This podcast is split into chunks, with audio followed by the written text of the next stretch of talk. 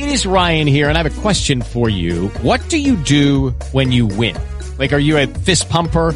A woohooer, a hand clapper, a high fiver. I kind of like the high five, but if you want to hone in on those winning moves, check out Chumba Casino. At ChumbaCasino.com, choose from hundreds of social casino style games for your chance to redeem serious cash prizes. There are new game releases weekly, plus free daily bonuses. So don't wait. Start having the most fun ever at ChumbaCasino.com. No purchase necessary. VGW Group. Void were prohibited by law. See terms and conditions. 18 plus. Okay. So we left off right around the end of chapter 5. So uh, just a couple last minute thoughts here. I wanted to clean up chapter chapter 5. But you know, we've been talking out, think where we've been. We got a nation that went against God, went their own way, did their own thing, and then when they got beat in a battle, picked God up and expected God to come to the rescue and save them. Well, God's not a real big fan of that and refused to help them, and they got slaughtered. So God's waiting for, for something from these people. We're going to discover tonight what, what, what that something is. But the, the, the point I want to make is that obviously from this testimony and throughout all the pages of Scripture, God has no problem with allowing a person or an entire nation be defeated when that person and nation reject God. God is not going to reward bad behavior. That's good parenting, right? God is our parent. So God was really responsible for the Israelites getting defeated in a battle. He just pulled out and said, I'm not helping you. So they blamed God. And I guess you could look at it that way. It really was God's fault. But God was definitely responsible for knocking the, the, the false god Dagon over twice, right? That was fun. Second time, knocked his head and his hands off, right? You're powerless now, buddy. I got this. So you need to understand what the Philistines. Boy, you guys are lousy, lousy, lousy. See, they are trying to incorporate God into the religion alongside Dagon. They knew God had incredible power, but they weren't willing to put Dagon aside. Let's face it. God did not help them win either of those two battles. In their way of thinking, Dagon helped us do that. Right? That's the God we believed in, so he helped us do it. So we can't get rid of Dagon, but we will assimilate this Jewish God into our God. And that's why they put them side by side. And God doesn't like that at all. I mean, it's one thing to reject God entirely. But the thing that really sets God off is when you take God, because it obviously proves you understand God at least a little bit. You take God and and you add something else to God, as if to say, God, you were not good enough. The, the Jews did that repeatedly throughout the Old Testament, time after time after time. It's about every other generation did it.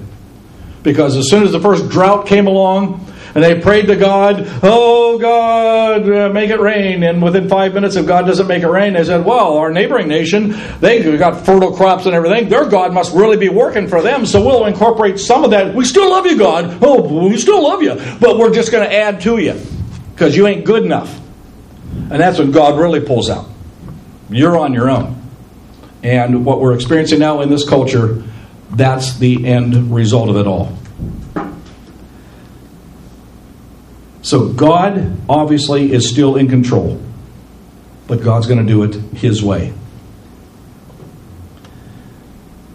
So the Philistines are not technically worshiping God. They are worshiping, continuing to worship Dagon, who helped them defeat this God. But they know that this God has power, so they're going to try and incorporate that into their own religion. They will not accept God as God. And again, I will say they are not that bright. They keep making a lot of really, really bad decisions. So, what they did here in chapter 5, they tried to bring God in. God, you know, destroyed Dagon, that idol they had, and brought big tumors growing all over these people. Again, I mean, they're not internal tumors. These are tumors. They didn't understand internal. So these are big growths. I mean, softballs growing on your arm or on your chest, coming out of your forehead, you know, black. And then, as if it's not bad enough, these tumors killed you. People are dying left and right by the thousands. Wipe out a whole city. Well, We better move it to another city. Wipe that city out. Let's try again, shall we? They move it to a third city. Wipe that city out. The last verse in chapter 5 those who, who did not die were afflicted with tumors, and the outcry of the city went up to heaven. So this is similar now to the Egyptians, with after uh, multiple plagues. It was about plague number six that just about everybody in Egypt got it. Our Pharaoh is a knucklehead. He has no idea what he's doing, and, he, and worse yet, he has no power. But this God of this, this guy Moses, there's the power. Everyone knew it. But Pharaoh refuses to relent and forced them to go through more of these plagues until finally the firstborn in every, every family died. These people, these Philistines, are in that same situation. They're finally they're figuring out. And again, the time frame it took them seven months. Six one took them seven months. But I think I'd have figured it out in three. it wouldn't take me three cities; it'd only take me two. I, I, I probably figured that out too. But like I say, they're not that bright. So there you go. Last thoughts on chapter five, because chapter six is in is pretty cool. But wait till wait till we get to chapter seven. Oh man, this is a big one. What are you thinking about chapter five?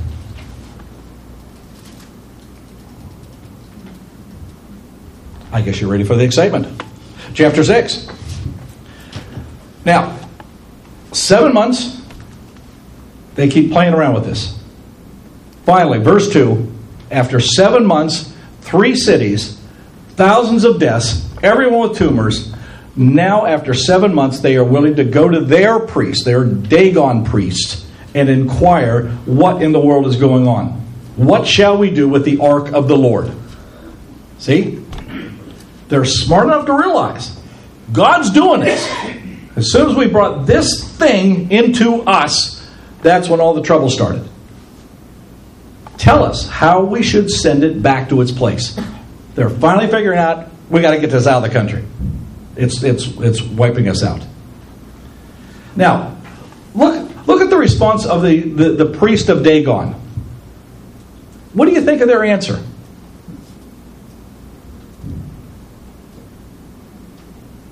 Verse 3. Sounds like they're trying to buy God. Say some more. Well, they're offering him gold to pay for their forgiveness. Okay? So there's a, an aspect of, you know, pacifying this God with, with money, because you know that's what God's like. Okay? What, what else do you, do you think of their answer? Good answer, bad answer?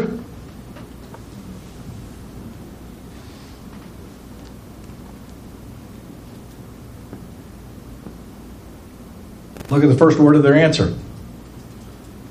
If.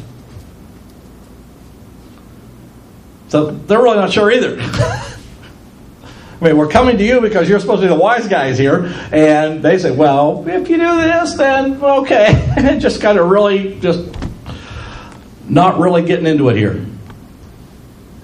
Make some gold tumors and some gold rats, right? How do you make a gold tumor? Who would want one? exactly. It's like, what do you want for Christmas, honey? I want a gold tumor for my charm bracelet. Seemed very disrespectful to me. Say some more about that. Just, I mean, if anybody gave me a rat, I would be very offended. Even a gold Very- one? Even a gold one. I don't care what it it back. is. Cross that I would be offended. Seriously. You'll never guess what you get for Christmas. Yeah. I believe that. Oh. I mean, that's worse than a golden calf, I think. Yeah, really.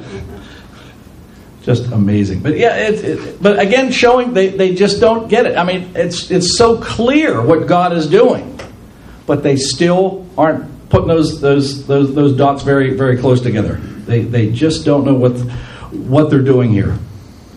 But remember now, again, there's a lot of similarities with with Egypt and Pharaoh. Pharaoh did the same thing. Pharaoh hardened his heart. He refused to understand what was so plain in front of him. But these Dagon priests do advise be contrite. And when he says, you know, make these offerings, because they knew what God demanded for a sacrifice. So give this God what, what he demands of his own people. Do that. But I find it interesting, however, that the, the priests still propose a final test to prove that all this calamity that came upon him was in fact from God. Remember the test? You know, get two oxen and put it on there, and if the oxen go this way, then it proves this is from God. Pretty neat. And of course, that's exactly what the, the oxen did.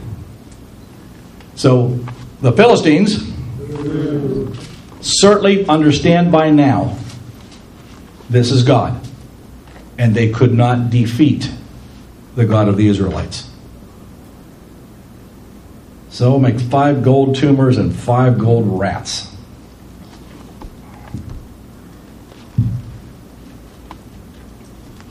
So they come up with this elaborate plan, and they actually call it a guilt offering in verse 8, verse 9, verse 8, uh, which is a Jewish term. And they send some spies to keep watching until they get into enemy territory and then realize, well, we can't, can't follow any, any further. Verse 10 so they did this. So the plan actually is a pretty good plan. They just were unsure about it and thought they'd throw one, one more test in just to make extra extra sure. Now drop down to verse 19. God struck down some of the men of Beth Shemesh, putting 70 of them to death because they had looked into the ark of the Lord. Now this these are Jewish dudes again, right? It's back back in Jewish territory. And now God has struck down 70 Israelites because they looked into the ark. So we need to get in mind now what what what this ark is. They looked inside. What what was inside the ark? An olive branch An olive branch? with Moses' stick, staff, Moses' staff that budded. Sounds familiar? Manna. Some leftover manna because they had lots of that.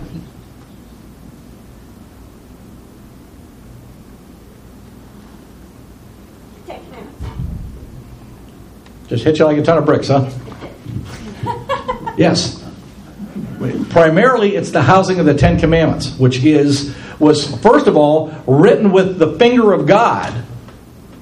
And again, Cecil B. really did a good good job with that, right? So the finger of God wrote this, and they cut it out of the rock and and you know took it down, and they you know Moses threw it and broke it. So God had to do another version of it. so that was. Uh, uh, what God wrote down that He wants His people to do.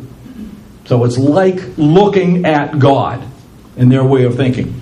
So apparently, 70 of them decided, well, we got it back. I'm going to look inside this baby and see what, what it is. Well, again, just like Indiana Jones, you open that puppy up, the world of hurt coming your way. Do you remember what Indiana Jones said to whoever the girl was tied up to him? He told her not to do one thing Don't look back. Don't open your eyes. Don't, you know, so we're, we're safe. We're not part of this. God knows that. But you're not supposed to be looking at this. If God's coming out of that box, you don't want to see it because he, He's going to take you out too. So uh, just just incredible power. Like I say, they everybody knows this. Everybody still remembers all those Egyptian stories. So it's abundantly clear what they're dealing with. So they not only touched it by opening it, but they looked inside of it. Again, wanting, wanting to know the, the mysteries of God. I can see God in this box. If I can see God, I can understand God, and I will have the wisdom of God. It's much like the Garden of Eden. Isn't that what Satan tempted Adam and Eve with? Eat this fruit, and you will know what God knows. We would love to do that, wouldn't we? That'd be awesome. But God is God. We have to allow God to be God. Good. earlier, when the Israelites touched the ark because it's going to fall off, they Yes. were stricken dead. These Philistines had to pick up the ark to get it onto the cart. Why weren't they stricken dead? Because I can see very clearly in Scripture that God only holds us accountable for what we know. And they didn't know. And even if he did strike anybody dead, they wouldn't have figured it out. Sounds logical. Yeah. Do you have something? Yes. Go. Verse 3. Three. Verse 3. It's the only place that God is not capitalized. So they did not believe that this was Yes. Good point. God. Right. Yeah. From this the. some other God to them. I think we're coming up. Yes, on a on a place here in just a few verses where yeah they their their concept of of, of God is he's just one of many. You know, it's it's and even then there might not even be a hierarchy. They're all equal. They're just just gods. Um, now again, the uh, ancient Greeks and Romans had a hierarchy of gods. You had a main god, and then a whole bunch of secondary lieutenants, and and all of that that were pretty powerful and all. But yeah, overall, it's just a hodgepodge of gods. And it would if, if you're going to have two gods, who in the right mind would stop there? If two gods is great, four gods is awesome. I mean, that's why Justin and I th- uh, think of Subway oatmeal raisin cookies. Two's really good, but four, oh, come on. I mean, that's just the best night ever. There- still eating. Right? So it's, it, it's almost logical for in our human way of thinking to, to, to look at it that way. If, you're, if you can convince yourself that one, the true God is not good enough, then you're going to add a whole bunch more. Till you finally wind up in, in India with the Hindus and 36,000 gods.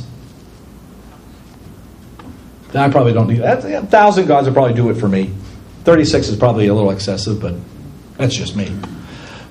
But that actually makes sense in, in, in a way. So these guys wanted to see God. We finally got him back. And again, coming out of that period in which no one considered God, everyone did it as he saw fit. So they have no understanding of God. They just, okay, I'm going to look in there. But see, God, Rose, God's holding them accountable. Because they, they know this. But they chose to forget. And God, God doesn't let it let us get away with, with, with planned ignorance. He's, he's not, not a big fan of that. So that verse 19 demonstrates that it's not the Israelites who control God.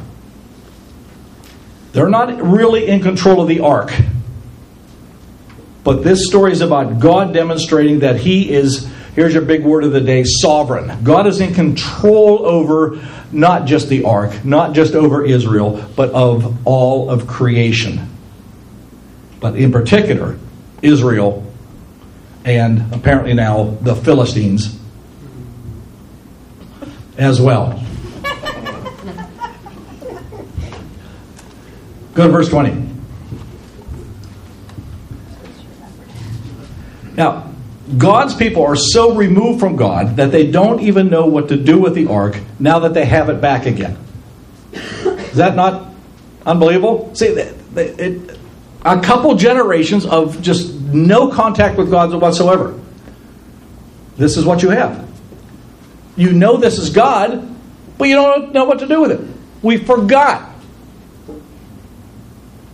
Now, do you see any value then with Jesus at the Last Supper saying to the disciples, Remember me when you do this?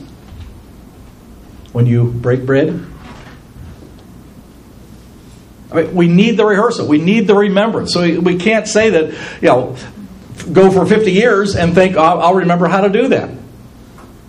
I'm not sure if you haven't ridden a bike in 50 years, you're still going to remember how to do it. They say it's like, like riding a bike, but eh, it's going to take a couple minutes to get that balance back, to, to, to get all that back together again. All the better to keep rehearsing it day after day after day. But these guys had forgotten for generations. And now the family of Eli had died. They were useless. So what did they do? they placed the ark of God on a rock. now, they, they weren't smart enough to remember what God required. God requires a, a habitation, a tabernacle, it was called back in the day. They finally built the temple and all that, but a house for God. That's why, ta the sanctuary is called the sanctuary. A sanctuary is the home, God's home. Now we know God's all around, but somehow we, we feel closer to God in the sanctuary. They weren't even smart enough to realize that. They left God out in the rain for 20 years. and nobody was able to say anything. They just, I don't know what to do with this thing's heavy. Ah, drop, drop it here. and they did. But because they showed so little care for it, the Israelites too receive a plague upon them. And people start dying as, as a result.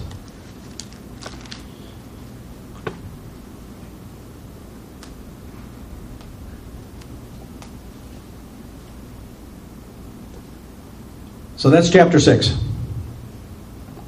The fun starts in chapter 7. Any last minute thoughts in chapter 6? Jeff, Good. In Hebrews 9, it says, uh, the ark contained the gold jar of manna, Aaron's staff that had budded, and the stone tablets of the covenant. The big three. Interesting, it would be three, isn't it? Yep. So th- those tablets had to be pretty heavy. I mean, made out of stone. Jeez. Plus all the gold and jewels around the ark itself. That thing would have really, really had a couple pounds to it. Any other thoughts? Chapter 7. Quick review. Look where we've been. God's people abandoned God. Everyone saw, did as he saw fit. Even the priest and his sons, the ones responsible for maintaining the presence of God in this, this country, let it go. They're guilty of apathy and pure evil. So, all of that together creates an even greater religious void among God's people. God's people get into a battle, lose the battle, and eventually realize we ought to take God with us. They don't ask God if He wants to go, they just pick Him up and haul Him into battle. God allows them to lose terribly because God will not allow Himself to be manipulated. And so He even allows Himself to be captured by the enemy. Now, at this point of seemingly hopelessness, you should be asking yourself the question with his people, his people, not just random people, his people, so utterly abandoning God, will God abandon them? Stay tuned for the sermon this Sunday on faithfulness. If I was God, I would have. Just saying, right? You probably would too. Why? You don't want me? I don't want you. I'll go find somebody else. That's what any of us would have said, but not our God. Because this God is faithful and true, and God expects us to grow and to, and to, and to remain faithful ourselves. So Scripture says that God disciplines those he loves. And part of that discipline is when we choose to abandon him, God says, okay. That's the punishment. God allowing us to walk away from him. But do, do you see how God is disciplining these disobedient teenagers? This is a great strategy with teenagers. Write this down. Even though the people made a lot of major mistakes, they sinned greatly. God doesn't abandon them, and God simply waits patiently for them to repent and return. And remember last week I asked you, after the first battle, what, what should they have done? You finally got it. repent. After the second battle, they lost the ark. They should have repented. They didn't do it then. So here's God waiting and waiting and waiting. That's what God is waiting for. For nothing else. Nothing else will, will suffice at this point. They must repent. So here in 7 4, circle that verse. Because here now we see God's people repenting. They put away their false idols and choose to worship the one true God. They put away their Baals. Baal was a god of the couple of the neighboring nations and was a, I mean, back in ancient times, well, probably the the biggest false god around. The Israelites had a lot of trouble with those who worship Baal. Put away your Baals and your Ashtoreths. Those symbols of these other religions that you, you have integrated into the true God that you should know better not to do. So finally, they get there. But go back to verse 2. The ark is simply kept at Kiriath Jearim. It's guarded, so it's on a rock. Let's put a guard in front of it. How about an umbrella? How about a, you know, a little lean to or something? Nope, just going to leave God sitting out there, but we'll put a guard there. No tabernacle is built. The Israelites still do not understand what they have. And for 20 years, they're keeping God at this distant point in the nation. God's on the outskirts. But again, the patience of God 20 years to us sounds like a long time. God's willing to wait. So they're starting a little bit to take a step in the right direction. They're starting to talk about God a little bit. Now, it does not say at this point that people mourned and, and were sorry for their sin. We're getting there. But now, for the next 20 years, Samuel grows older and starts taking over the religious helm of Israel. And Samuel's job is to bring them back into right relationship with God. So, what we see is God not holding a grudge, but simply giving the people time to really understand who He is. And then finally, after 20 years, Samuel will lead them to true repentance. Now, verse 3, really important. Massively important. If you are returning to the Lord, that's why we said last week, you know, it's forgiveness is the second part. We want to go to forgiveness. We like forgiveness. But the first, you can't get the forgiveness until you repent, until you look in the mirror and say, I have sinned. I am ready to return to the Lord. If you never left, you don't have to return, right? So, by definition, if you're turning, means you were out doing your own thing. But when you finally get smart and realize now I need to return to the Lord, I need to repent that's when God's ear perks up. And that's when, as we will see, incredible things start to happen.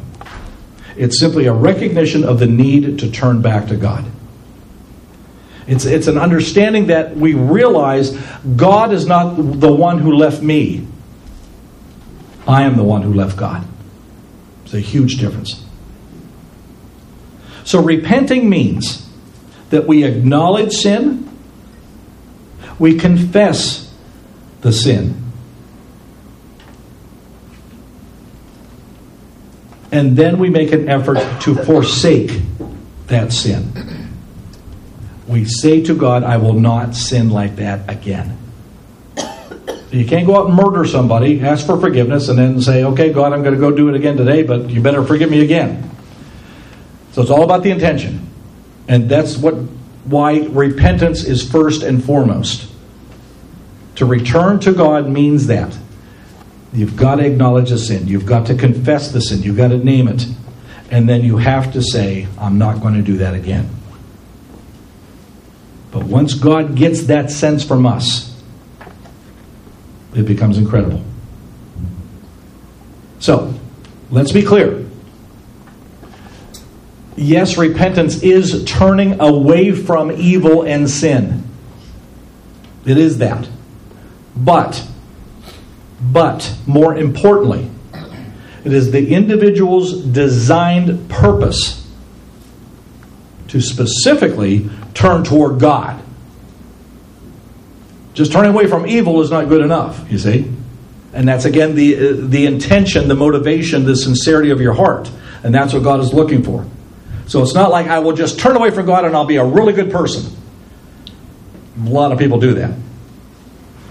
That doesn't work with God. It's, I realize I have sinned. I will turn away from sin so that I can now face God. Because God alone can forgive me and save me. So it's the, the, the motivation that I need to turn toward God. That's what God waits for specifically. Now, keep that page. Just to give you an example of this, find the little prophet Joel. I will even have trouble finding it, I'm sure. He's just a little prophet in the back there somewhere, right around Hosea. Yeah, if you can find Hosea, Joel is right afterwards. Uh, Joel is in between Hosea and Jonah, right near the end of your Old Testament. And Obadiah. And Obi Wan Kenobi. Find Joel chapter 2.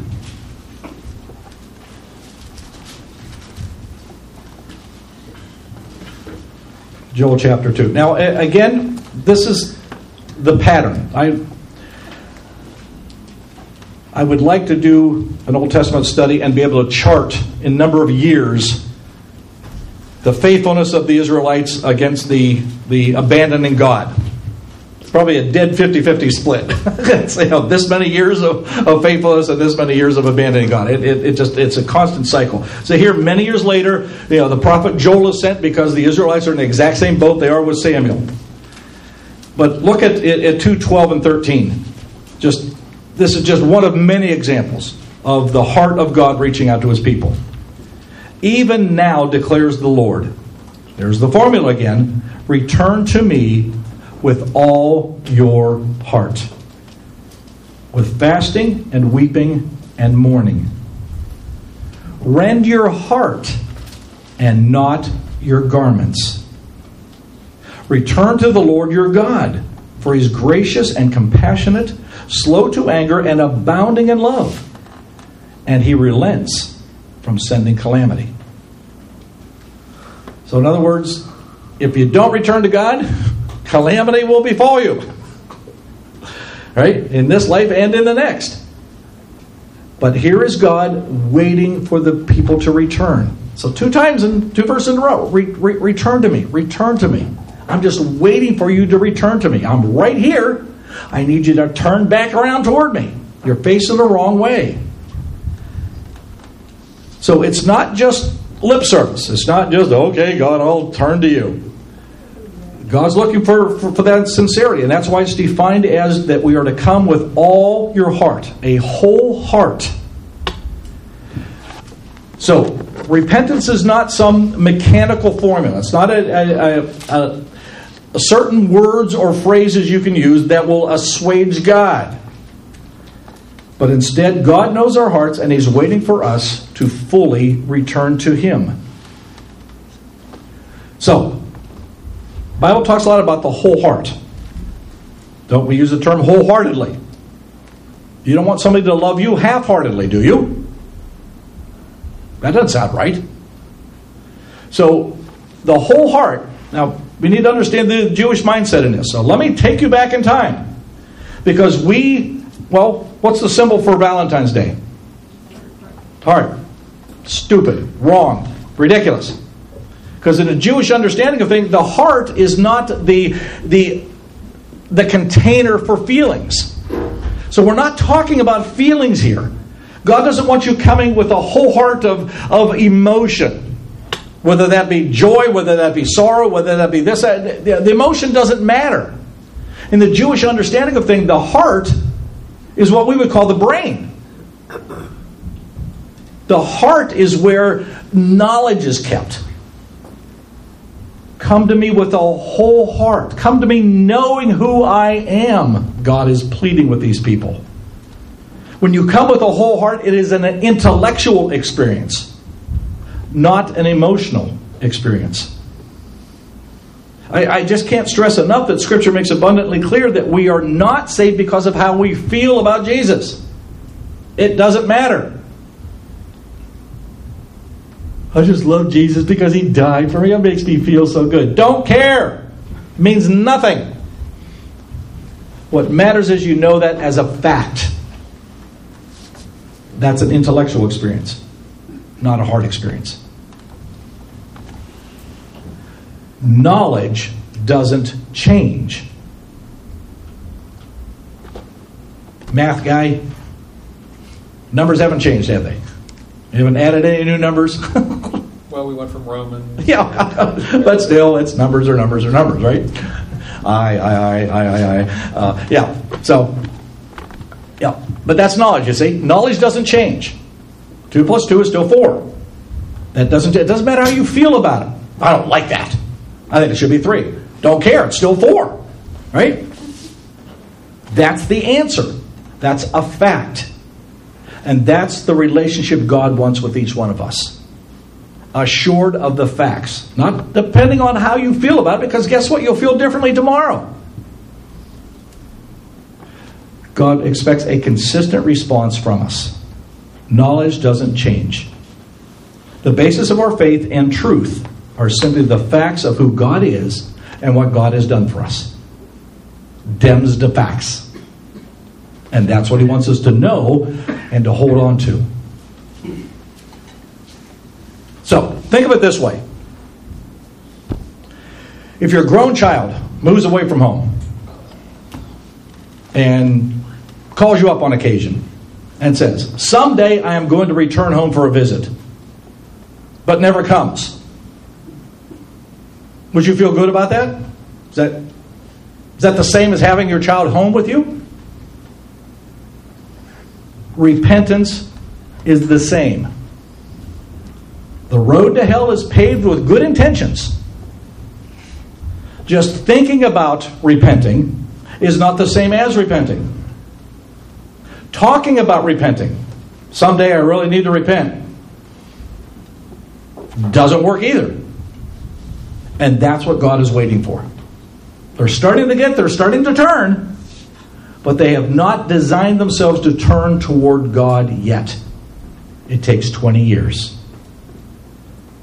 So, not until the child actually returns home will there be joy in that home. Not until we fully turn toward God will God consider what we're doing true repentance. Anything else short will not work. So God doesn't want lip service. Doesn't want you just using some magical words, or worse yet, you know, having the preacher pray for you and fixing things for you. This between you and God. Don't get me in the middle of this. We have to return really. And what God expects is, and you can see it throughout Scripture. They back in, in Samuel they get it. Here God is giving a prescription. You got to do something. It's not just lip service. It's not just saying, Lord, I'm sorry. I'll never do that again. God expects you to have a tangible response, some sacrifice, if you will. Rend your heart, not your garments. That was the classic Jewish sign when you're when you're sorrowful, you tear your clothing. Whatever that means. He says, open your heart instead. That's what he expects of us. Return to me with all your heart with fasting and weeping and mourning. Now, fasting is an activity, right? Do that.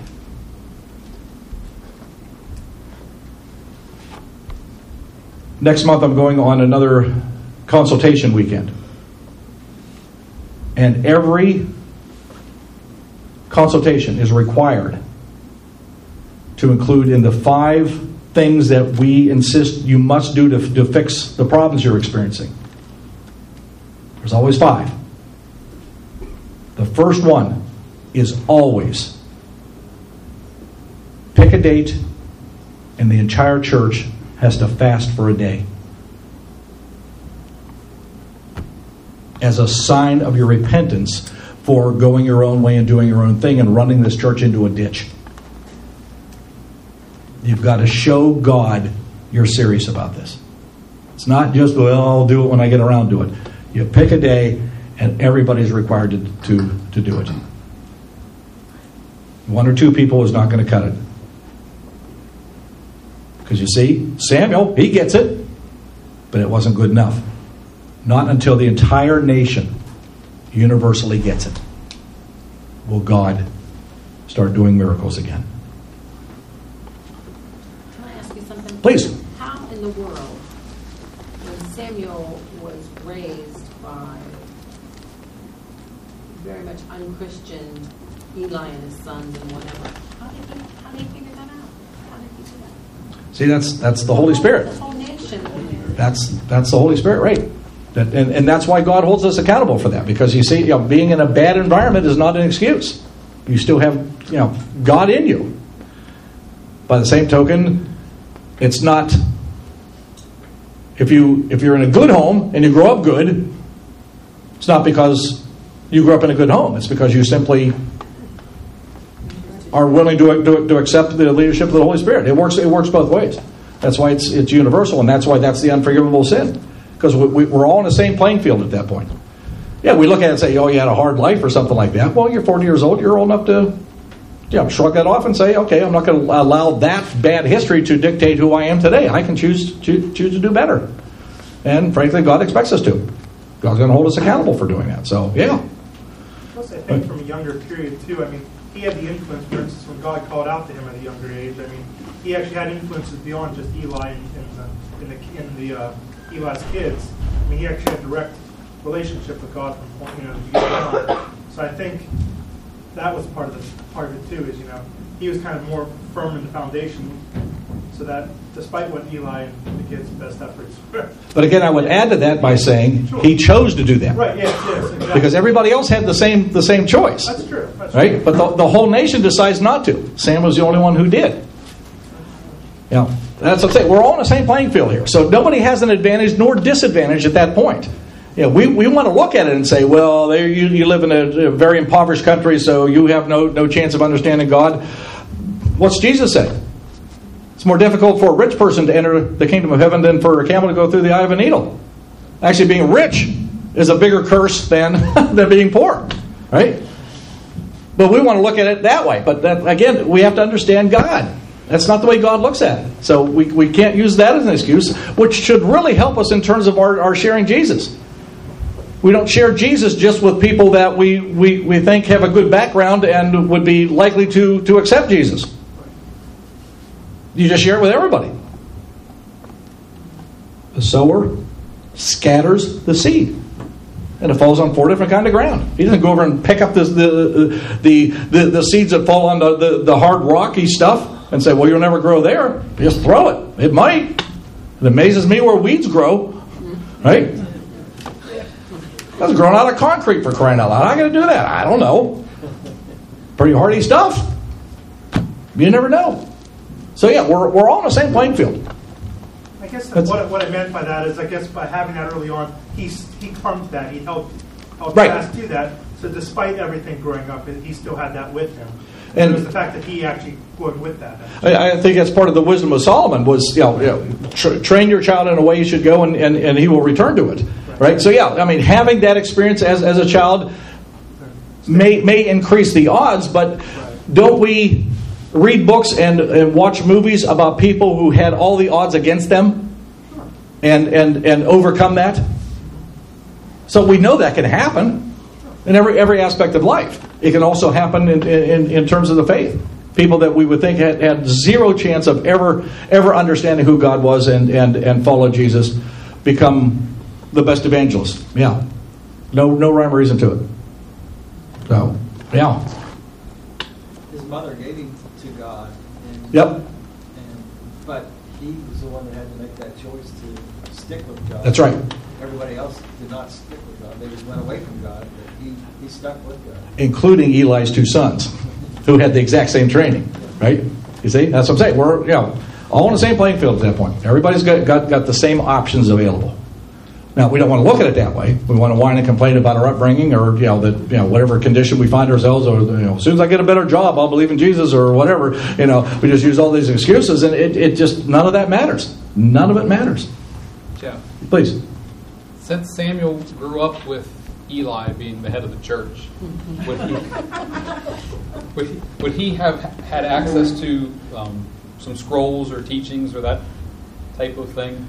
Yeah, they, they would have been right right there in the not the temple, but you know the the house of worship. Yes. So he would have also, I mean, others had access to them and they chose not to Precisely. care.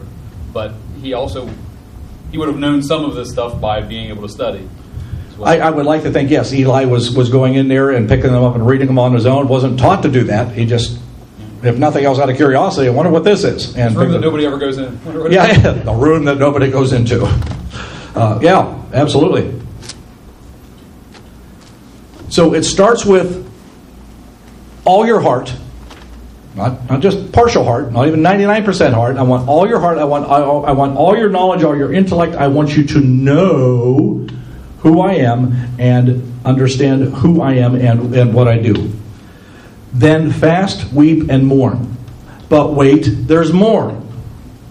See? That's what I'm saying. We, we have to show a tangible sign of our repentance. We can't just say, I repent. God needs to see it. Go back to Samuel. Verse 3 Rid yourselves of the foreign gods and the As- Astaroths and commit these false idols you have replaced me with. Right? Get them out of here and serve me only. So don't create a void. Fill the void with me, God says. Get rid of the false idols and serve only me. That's the formula for repentance. Nothing short will work with God. Because it just means we're, we're trying to play games with God. We're trying to trick God. We're trying to uh, put on some facade before God.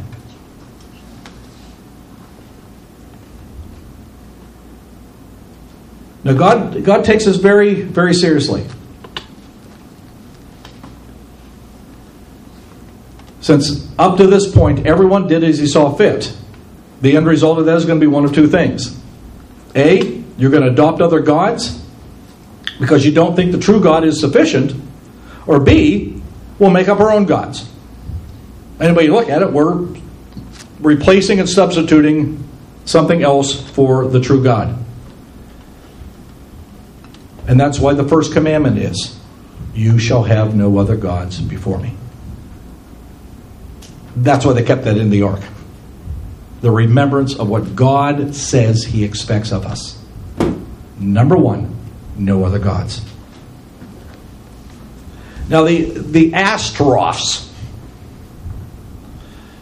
I went looking at Walmart for Astaroths, I couldn't find them. Now, the, these are, they're named. Anytime you see anything like that specific, you know, oftentimes it just says you're, you're false gods, generic. When they're naming stuff, that's when you need to perk up because they're they're telling you something important here.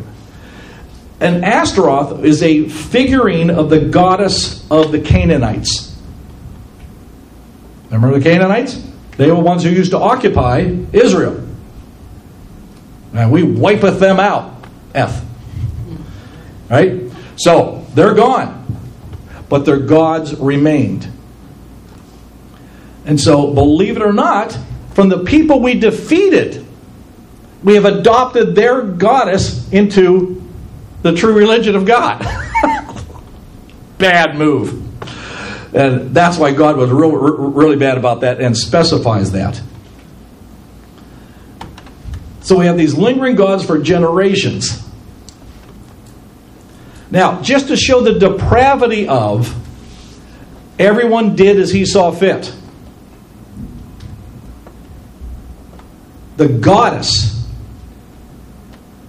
that they were adding as worship with God is the goddess of love and fertility. Sex. So now, as part of the true Jewish religion, they had houses of prostitution and instructed people that part of our religion is you must go in and have sex with these these uh, temple prostitutes. By the way, both both male and female, so that we're not discriminating. See how bad it was? When you take God out of the equation, you can convince yourself, yep, that makes a lot of sense to me. right? Are you kidding? But that's what they did. Everyone did as they saw fit. So they chose to replace the true God with this goddess and encourage everyone to have sex with everyone. Hmm. That couldn't possibly happen today, could it? It's not only authorized in the religion, it is required. That's what Samuel is fighting against. And that's why it took 20 years to finally bring them to repentance. Samuel says, Commit yourselves to the Lord. Now, in, in Hebrew, it's, a, it's kind of a play on words, which doesn't translate well into English, but really what he's saying is fix your heart on God. Remember? Come with your whole heart. Fix your heart on God. Commit yourself. Loyalty to God requires a rejection of these other gods. Not some of the other gods, not most of the other gods.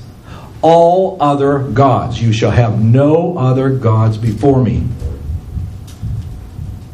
So the charge Samuel delivers is get rid of those other gods. Commit yourself to the Lord.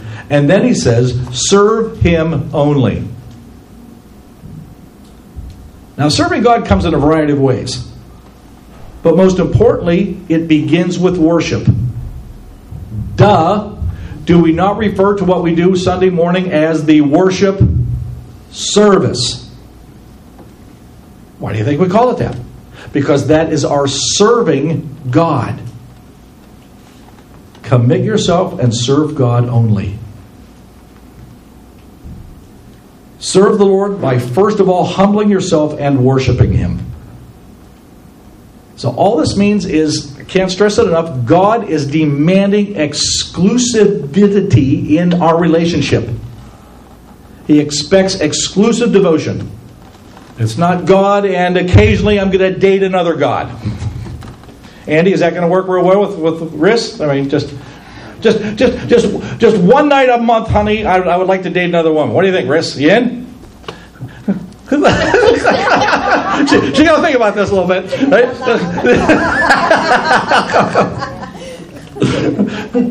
right? That's that's not what you would call devotion, right? That's something else entirely, but it's not devotion. It's not a commitment. So it doesn't matter what you call it. It's unacceptable in a relationship. It's unacceptable with God. That's all there is to it. Now, things are not looking good. They have multiple gods. They're having a lot of sex, and they're not worshiping the one true God. Things are not looking good. But the hopeful part of what Samuel is saying is that if you do these three things, he makes a nice list. Get rid of your false gods, commit yourself to the Lord, and serve Him only.